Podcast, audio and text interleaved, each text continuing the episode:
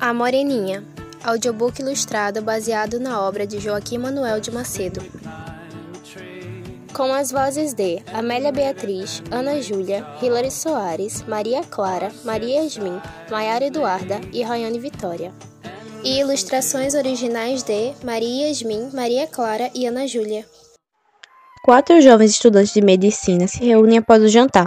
Felipe convida seus amigos Augusto, Leopoldo e Fabrício para passar o feriado de Santa Ana na casa de sua avó Ana. Leopoldo e Fabrício aceitam na hora, porém Augusto parece meio desinteressado com o convite.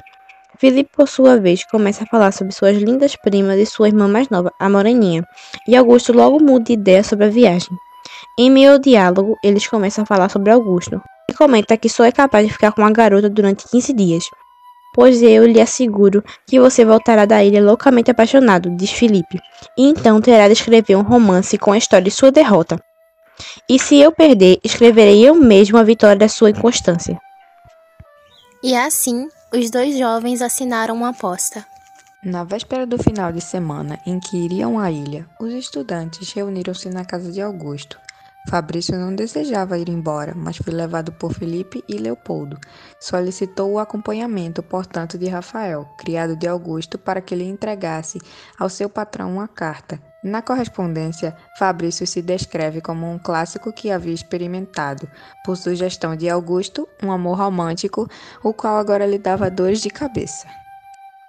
E portanto, Augusto, dizia na carta, você me deve, não só por amizade, mas por dever. Me ajude a terminar com Dona Joaninha. Augusto finalmente chega à ilha, onde é recebido por Leopoldo, que o leva até a casa da avó de Felipe.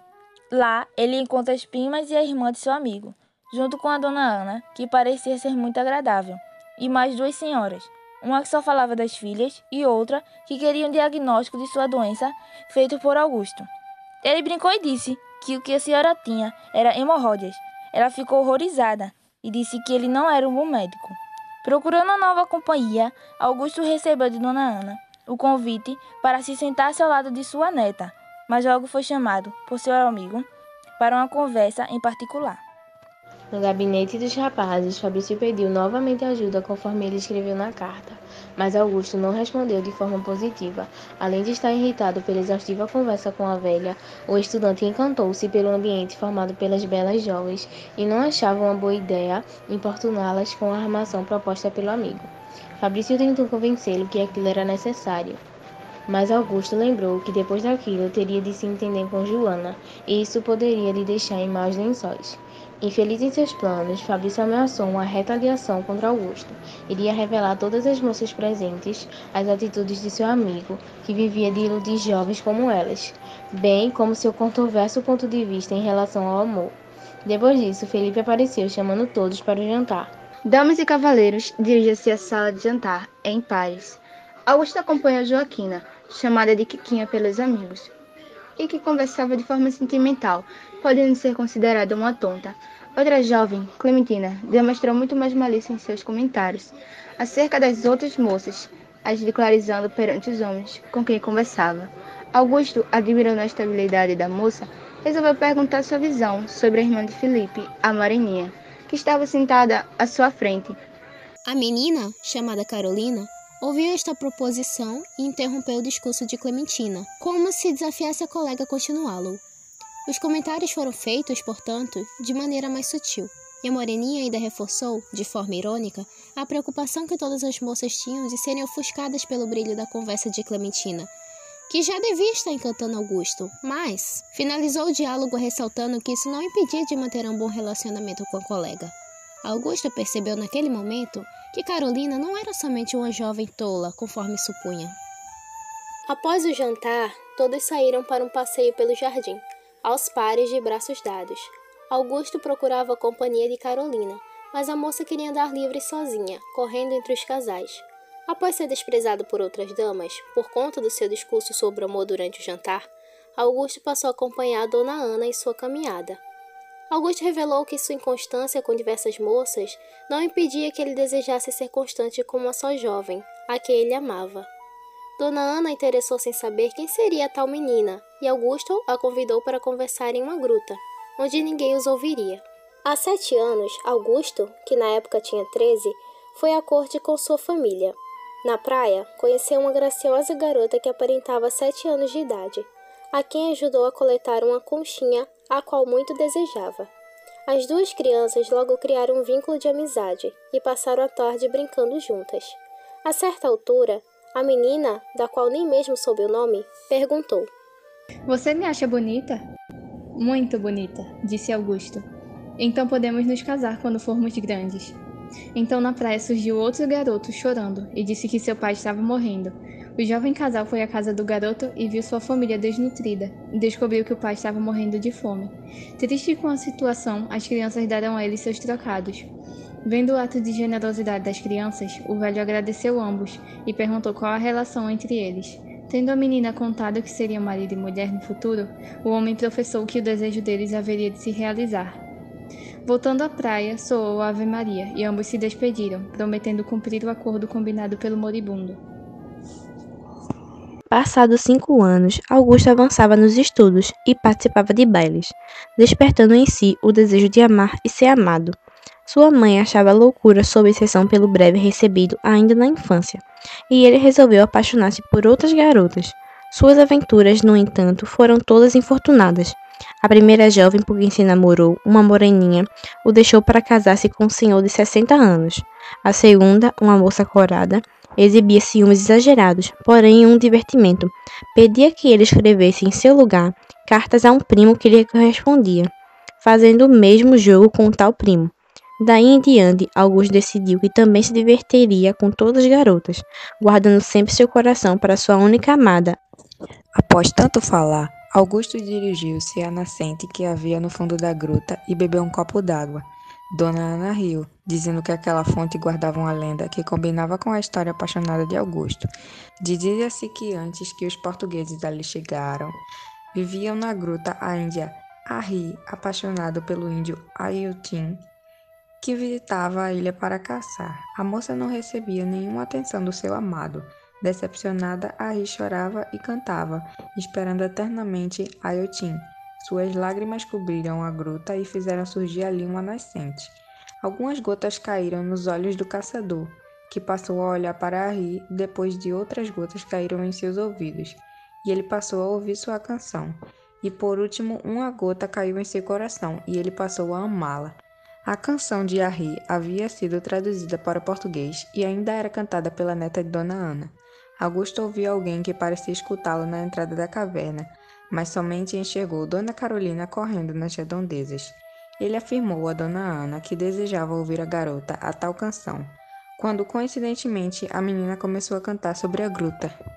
Dona Ana e Augusto saíram da gruta e subiram o rochedo, onde encontraram a Moreninha cantando a canção de Arri. São versos que refletem a história narrada por Dona Ana na visão da Índia que tem o seu amor rejeitado. Carolina tinha uma energia infinita, corria de um lado para o outro no jardim, fazendo crescer em todos uma admiração por ela. Mais tarde, quando era servido o café, Carolina levou uma xícara a Fabrício, que conversava com Augusto. Temendo a travessura da garota, o rapaz demorou a aceitar a gentileza. Quando fez, a xícara caiu no chão e ele deu passos para trás, tropeçando numa raiz e também caindo. Todos riram da situação, inclusive Fabrício, que apontava para a calça branca de Augusto, que recebeu a maior parte do café derramado. Felipe chamou Augusto para irem à casa onde ele poderia trocar sua calça. Vendo o quarto das moças vazio, o amigo sugeriu que Augusto o utilizasse, aproveitando a oportunidade de conhecer todos os produtos de beleza das garotas. O rapaz resistiu, mas aceitou a proposta usada. Augusto começava a tirar suas roupas quando ouviu a chegada das meninas e decidiu esconder-se embaixo da cama. Eram quatro garotas: Dona Joaninha, Dona Quintina, Dona Clementina e Gabriela, que falavam sem parar. Ao comentarem sobre suas conquistas, as garotas criticavam a posição dos homens, que querem possuir todas as mulheres, citando o caso de Augusto. Neste momento, um grito chama a atenção das moças, que saem disparada do aposento. Augusto, também assustado, sai depressa debaixo da cama, veste-se e apanha uma das cartas recebida por Gabriela, de Joãozinho, em resposta à mensagem errada que ela enviará. Saindo da casa, descobre que o grito era de Carolina. O grito de Carolina devia ser o susto que tomou com a situação de Paula. Se era que foi sua ama e agora vivia como Dona Ana. A mulher havia tomado muitas taças de vinho, a convite de Kleber, senhor alemão, amante do Al, e caiu subitamente ao tentar andar. As senhoras que foram lhe acudir acreditavam que havia algum problema de saúde, já que Paula nunca foi de beber. Jogos de cartas entre os mais velhos e brincadeiras amorosas entre os jovens fizeram esquecer do episódio e da situação de Paula. Augusto estava incomodado pela falta que lhe fazia Carolina. Confiando seu sentimento à dona Ana, recebeu dela permissão para procurar sua neta, que estava no quarto da enferma. Chegando ao quarto, Augusto observou Paula deitada numa cama com Carolina e um escravo a seus pés, prestes a fazer um escalda-pés, ou pé dilúvio, como chamavam. A escrava reclamava da temperatura da água, quando Carolina se irritou e pegou a bacia de suas mãos, fazendo ela mesma o serviço.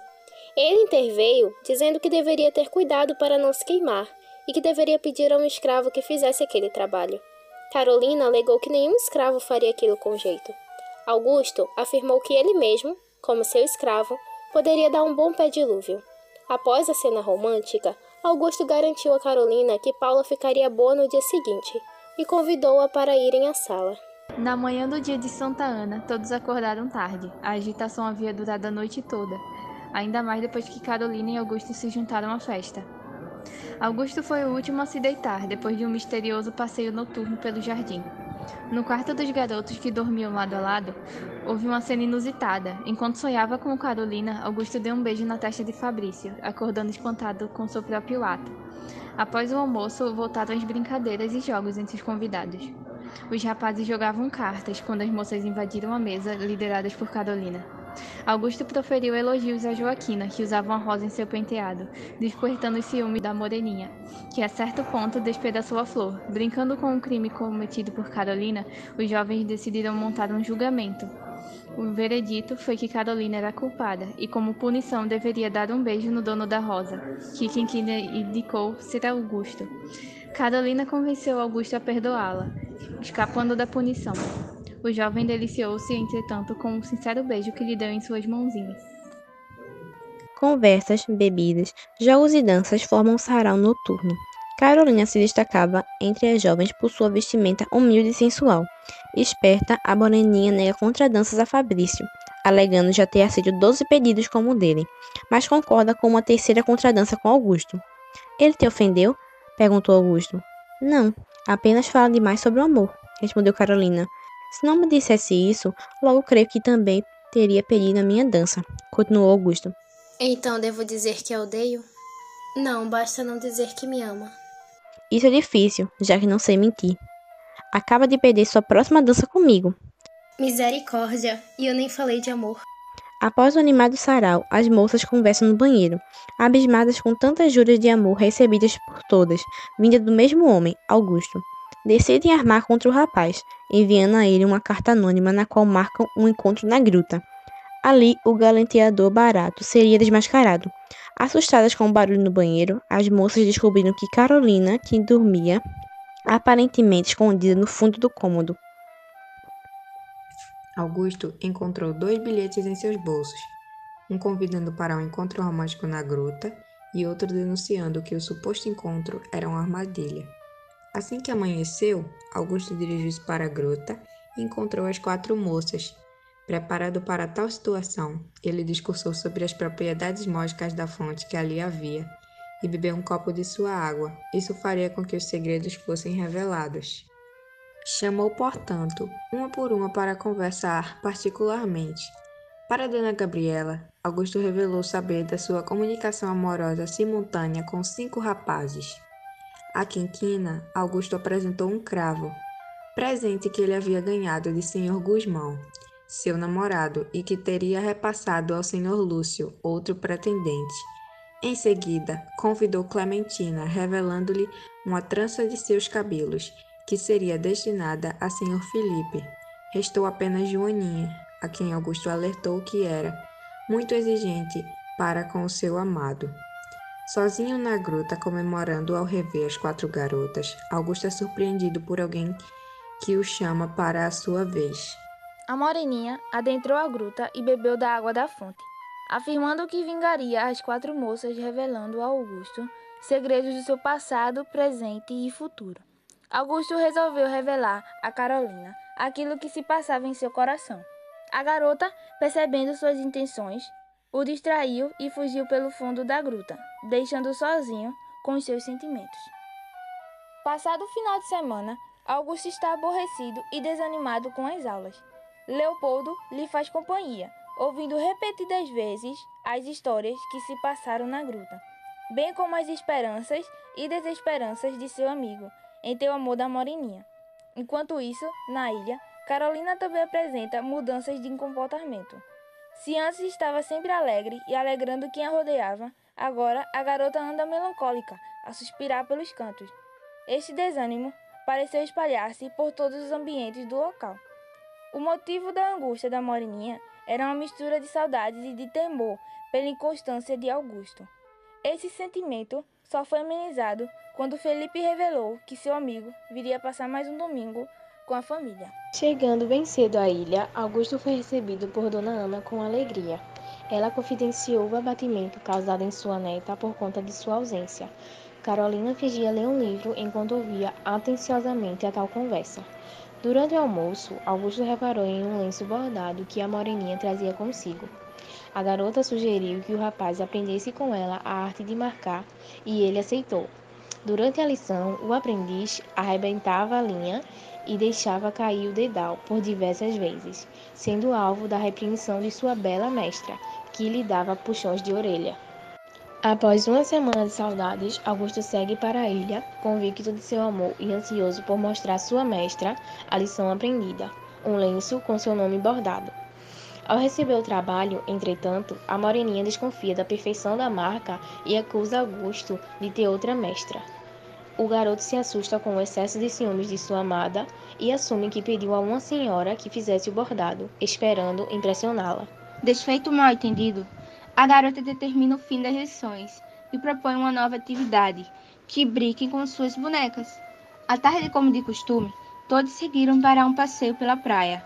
Dona Ana permitiu que Augusto acompanhasse sua neta. O jovem casal apreciava a intimidade dos braços dados e conversava sobre o amor, até que o estudante revelou que era ela o objeto de seus sentimentos. A menina revela que também ama, mas se recusa a dizer quem. Serei eu? Insiste Augusto. Talvez, diz Carolina. O pai de Augusto apareceu na corte e, sabendo do mau desempenho de seu filho nos estudos, trancou-o no quarto e pediu-o de ir à ilha no domingo seguinte. Em protesto, Augusto se recusou a comer e acabou adoecendo. O que sente? perguntava o médico. Eu amo, respondia Augusto. Na ilha também havia uma crise. Após a falta de Augusto no domingo, a moreninha fechou-se em ciúmes e amargura. Na sexta-feira, Dona Ana recebeu uma carta que a deixou pensativa.